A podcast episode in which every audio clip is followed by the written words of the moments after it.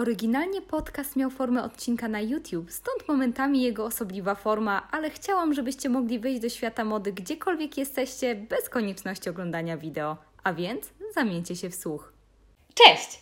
Mówi o tym cały świat, chociaż dostajemy ledwie okruszki tego, co znika za zamkniętymi drzwiami. To popkulturowy paradoks, bo widzimy i wszystko, i nic. Z jednej strony teatralność, z drugiej strony przyziemność, z jednej strony metafory, a z drugiej wszystko to, co namacalne. I tak niezmiennie od 1948 roku. I w tym odcinku porozmawiamy o wydarzeniu, które swoją otoczką potrafi spokojnie przyćmić Oscary. Choć tegoroczna Met Gala jest za nami, tutaj wiadomo, wszystko robimy po swojemu i poruszamy tematy, które są niejako uniwersalne i będą przydatne w szerszej analizie historii mody. I pytania o historię Met Gali pojawiały się zarówno na YouTube, jak i na Instagramie, a temat przypieczętowała patronka Ania. Jeśli chcecie dołączyć do cudownego grona patronów i współtworzyć ten kanał, w opisie filmu znajdziecie link do Patronite'a. Jeszcze chwila na YouTube'ową autopromocję, bo jeśli chcecie być na bieżąco, uderzcie w ikonę dzwonka i zasubskrybujcie kanał, to zawsze ogromna motywacja. Ale Joanno, do rzeczy. Jeśli chcecie dowiedzieć się, co wspólnego z Medgalą ma Cebula,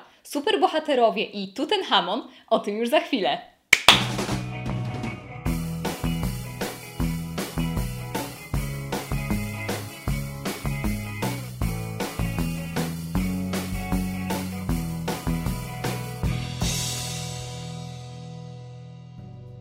Historię Medgali zaczniemy od kobiety, której nazwisko od wielu lat zastępuje się nazwiskiem Anny Wintour. Ale to Eleanor Lambert była pierwsza nie tylko w kontekście organizacji Medgali, ale również była pierwszą damą promocji amerykańskiej mody na arenie międzynarodowej. A jeśli chodzi o amerykańską modę, ta w zasadzie do lat 70.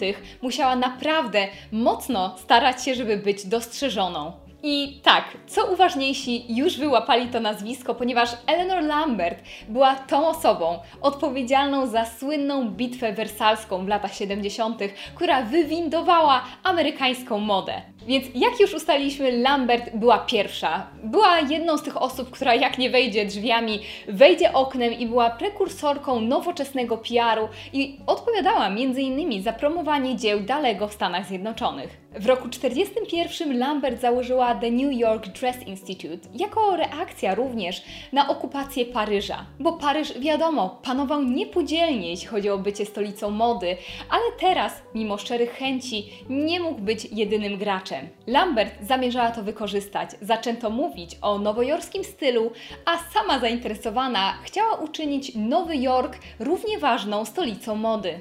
Reklamy The New York Dress Institute z tamtego okresu funkcjonowały w zupełnie innej rzeczywistości przed przystąpieniem USA do II wojny światowej, więc zachęcały kobiety do poszerzania swojej garderoby i wydawania pieniędzy na ubrania. Pojawiały się takie reklamy jak Don't be a one dress Beulah. Beulah była pewnego rodzaju satyryczną postacią w cały czas w czarnej sukience, e, która właśnie miała być przestrogą przed tym, jak mają wyglądać modne kobiety. Lambert nie spoczęła na laurach, ponieważ już w roku 1943 zorganizowała tzw. Tak Press Week, co jest uważane za pierwszy nowojorski tydzień mody. Po inauguracji tego wydarzenia, wiadomo, potrzeba było czasu, żeby zyskał rozgłos, ale o to akurat Lambert potrafiła zadbać. Plan był bardzo prosty, ale skuteczny, ponieważ oczywiście zapraszała najsłynniejsze nazwiska, jeśli chodzi o dziennikarzy w Nowym Jorku, a tym spoza Nowego Jorku fundowała bilety tak, żeby ich tutaj przyciągnąć. Wstęp mieli więc wybrani, a klienci spoza tej śmietanki musieli umawiać się oczywiście osobno w atelier projektantów. Dlaczego o tym mówię? Bo właśnie od tych kroków, od uwierzenia w amerykańską modę, od zyskiwania jej na znaczeniu, zaczęło się MET. Ale zacznijmy może od rozwinięcia skrótu, czym w ogóle jest MET. MET to inaczej Metropolitan Museum of Art, czyli jedno z największych i najbardziej znanych muzeów świata. Początki MET sięgają roku 1866 i przez te wszystkie lata muzeum zdołało zgromadzić naprawdę jedne z najznakomitszych eksponatów, w tym te dotyczące mody. I tu zaparkujmy przy Costume Institute. Ten dział MET posiada obecnie ponad 33 tysiące eksponatów, sięgających od XV wieku do współczesności. Mogą więc pochwalić się jednymi z największych zbiorów i historią w tej najbardziej namacalnej formie. Ale weźmy krok wstecz, ponieważ Costume Institute na początku funkcjonowało jako Museum of Costume Art, które było założone w roku 1937. Muzeum w tej najwcześniejszej formie prowadziła Irene Louison. I Irene wraz ze scenografką Eileen Bernstein chciały założyć miejsce, które mogłoby przez lata służyć jako inspiracja dla kolejnych fal artystów. Chciały stworzyć miejsce, które mogłoby bezpiecznie przechować naprawdę niezwykłe kostiumy w czasach, kiedy amerykański teatr wznosił się na wyżyny. I w roku 1946 muzeum połączyło się z Metropolitan Museum of Art i tak powstał właśnie Costume Institute. I już wtedy, w roku 1946, posiadał w swoich zbiorach 8 tysięcy egzemplarzy. Dobrze, mamy więc w końcu podstawy, solidne podstawy zaczynu, z którego wyrosło to piękne ciasto o nazwie Met Gala. Dwa lata po powstaniu Costume Institute, czyli w roku 1948, Lambert postawiła na szachownicy pionek, którego nie pozwoliła strącić nikomu przez kolejne lata. Postanowiła zorganizować wydarzenie, które, będąc jak zwykle pewną siebie, miało być wydarzeniem roku, kolację o północy. I właśnie to wydarzenie w roku 48 uważa się za początek Met Gali. Lambert, która zresztą była również odpowiedzialna za wprowadzenie listy najlepiej ubranych osób, zadbała doskonale o to, żeby na kolacji pojawił się każdy z przypiętą łatką ważny. I tak przez kolejne lata odbywała się słynna kolacja, serwując jako wydarzenie dla nowojorskiej śmietanki. A co nastąpiło później? Później nastała era Vreeland. Lambert położyła więc idealny fundament, ale to Diana Vreeland, słynna, charyzmatyczna, uwielbiająca kolor czerwony, w chmurze z papierosowego dymu Vreeland po rozstaniu z Vogue'iem w roku 72 związała się z Met i pozwoliła temu wydarzeniu urosnąć do rangi, z którą wiążemy to wydarzenie teraz. Vreeland została specjalną konsultantką Costume Institute i działała tam aż do roku 84.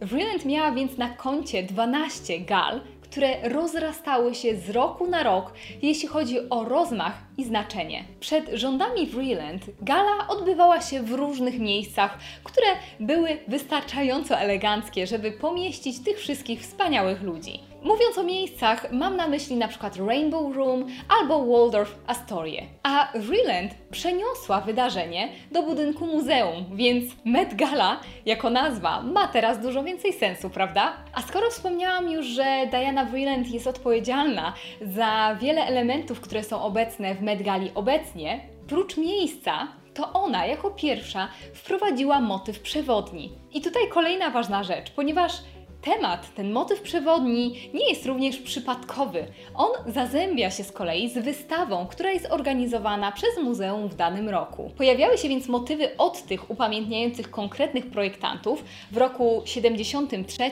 był to na przykład świat Balenciagi, do tych, które mówiły o konkretnym motywie w modzie. I tak rok później na przykład był to glamour i romantyzm w Hollywood. I tak jak Lambert doskonale wiedziała, że sława zapewnia rozgłos, Vreeland z tego skwapliwie skorzystała, ale w nieco inny sposób. Ponieważ to dzięki niej na Met Gali oprócz grubych ryb nowojorskiego świadka zaczęły pojawiać się bardzo ważne postaci dla popkultury czyli Elton John, Diana Ross, Cher, Andy Warhol. Lista jest naprawdę bardzo długa i to przykuło uwagę mediów. I to właśnie za kadencji Vreeland Jackie Kennedy była na przykład osobą współprowadzącą to wydarzenie, ustanawiając również precedens dla kolejnych. Jaki był wówczas koszt pojawienia się na takim wydarzeniu? Około 50 dolarów od osoby. Czas teraz na kolejny kamień milowy, ponieważ po śmierci Vreeland nastała kolejna era, która trwa do tej pory, czyli era Winter. Bo kiedy w roku 95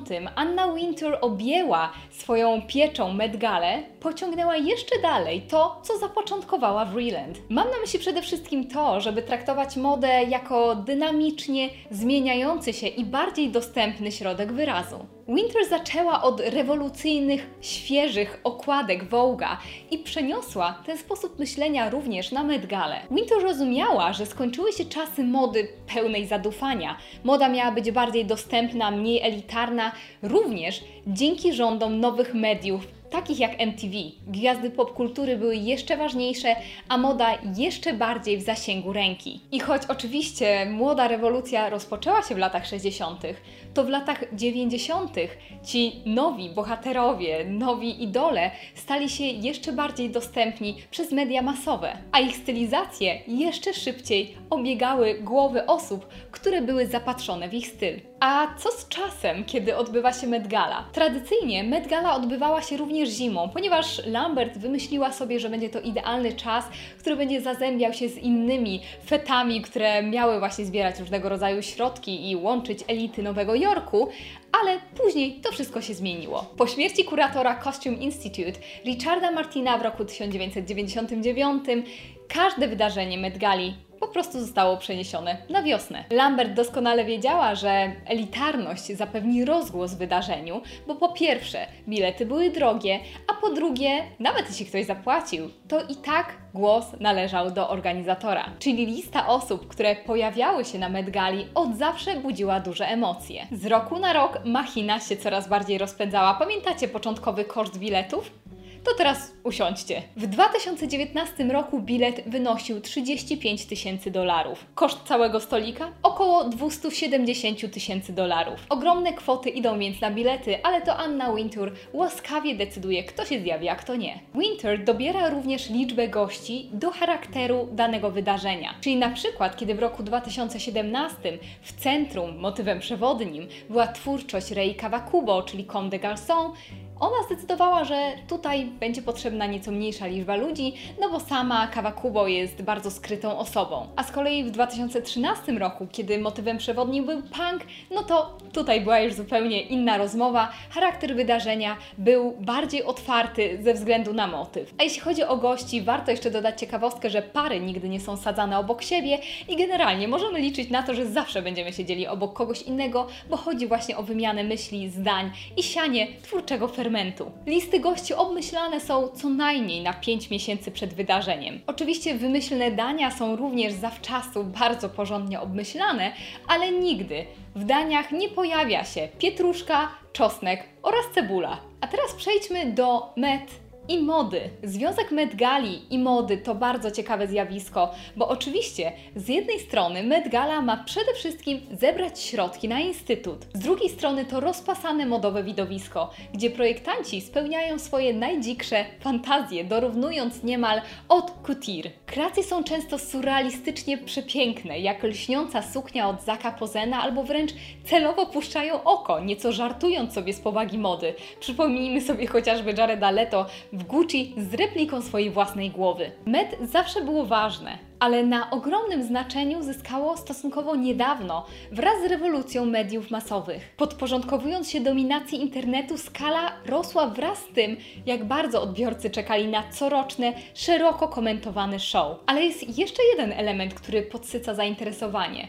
W świecie, kiedy wszystko jest na wyciągnięcie ręki, a luksusem jest bycie offline, Właśnie to, że na kolacji nie można postować niczego w social mediach, nie ma stamtąd żadnych relacji, to zawsze rozbudza wyobraźnię. Wiadomo, to co niedostępne, nie tylko ze względu na cenę, ale też po prostu, skoro nie widzimy tego, co jest za zamkniętymi drzwiami, zawsze kusi. Analizy wskazują, że prawdziwy wyrzut popularności, jeśli chodzi o Met Gala, nastąpił w roku 2018 wraz z motywem Heavenly Bodies, czyli momentem, gdzie motywem przewodnim była moda w katolickim kontekście. To wydarzenie, jak zwykle powiązane z wystawą, pobiło poprzedni rekord z roku 78 dotyczący Tutenchamona. Biedny King Tut. Wówczas wystawę odwiedziło półtora miliona osób i Met Gala miała w tym swój niemały udział. A jeśli chodzi o Met i ogromną popularność i social media, no to nie można oczywiście nie wspomnieć o memach, bo jak wiemy, memy rozprzestrzeniają się z prędkością światła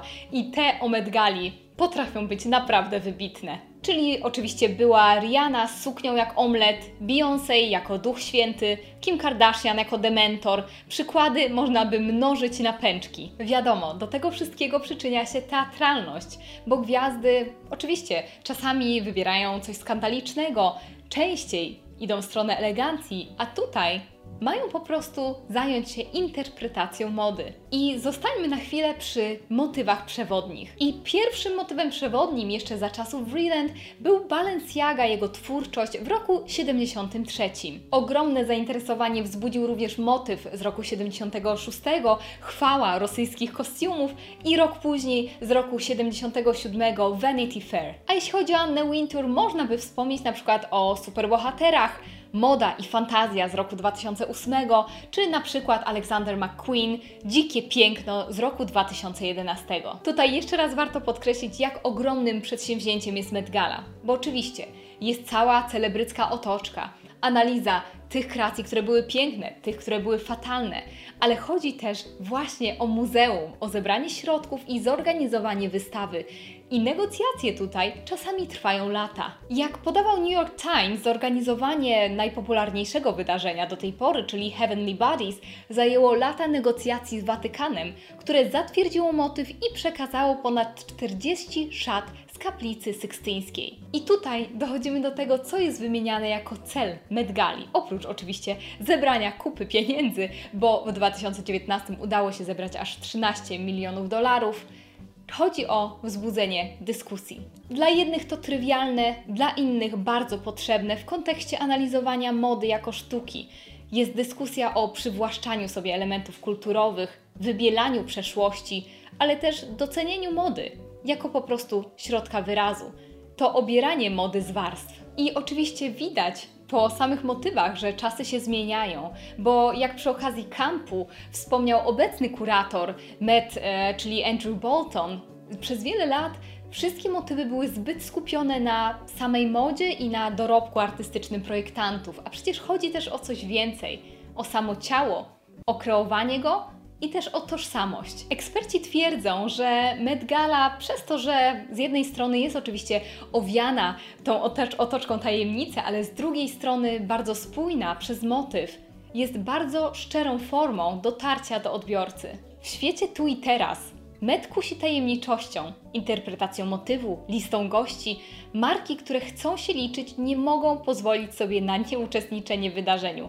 Lambert byłaby dumna. I choć Lambert na początku chciała, żeby Met stało się klejnotem w koronie śmietanki towarzyskiej, stało się również klejnotem po prostu jeśli chodzi o sztukę ubioru. Lista motywów przewodnich jest bardzo długa i naprawdę zachęcam Was do przejrzenia wszystkich. Niektóre zdjęcia są nieco mniej dostępne, szczególnie jeśli chodzi o te początkowe y, lata panowania Vreeland, ale zerknijmy na kilka przykładów. Rok 83. Yves Saint Laurent i 25 lat jego projektów. Rok 2001. Jacqueline Kennedy. Jej lata w Białym Domu. Rok 92. Moda i historia. Dialog. Rok 2006. Anglomania. Rok 2009. Modelka jako muza. Rok 2015. Chiny pod lupą. Rok 2016. Manus ex machina. Rok 2021. Ameryka. Leksykon mody. Każda kreacja jest zawsze dokładnie oceniana. Bywa politycznym manifestem, bywa naprawdę świetną zabawą. Jestem ciekawa, które są Waszymi ulubionymi. Met Gala zaczęła więc od bycia rozrywką dla bogaczy, ale później nadano jej zupełnie inny kontekst chociaż wciąż bardzo drogi. Badacze historii mody pochylają się również nad samymi motywami przewodnimi. Czy są komentarzem odnośnie tego, co nas dotyka teraz?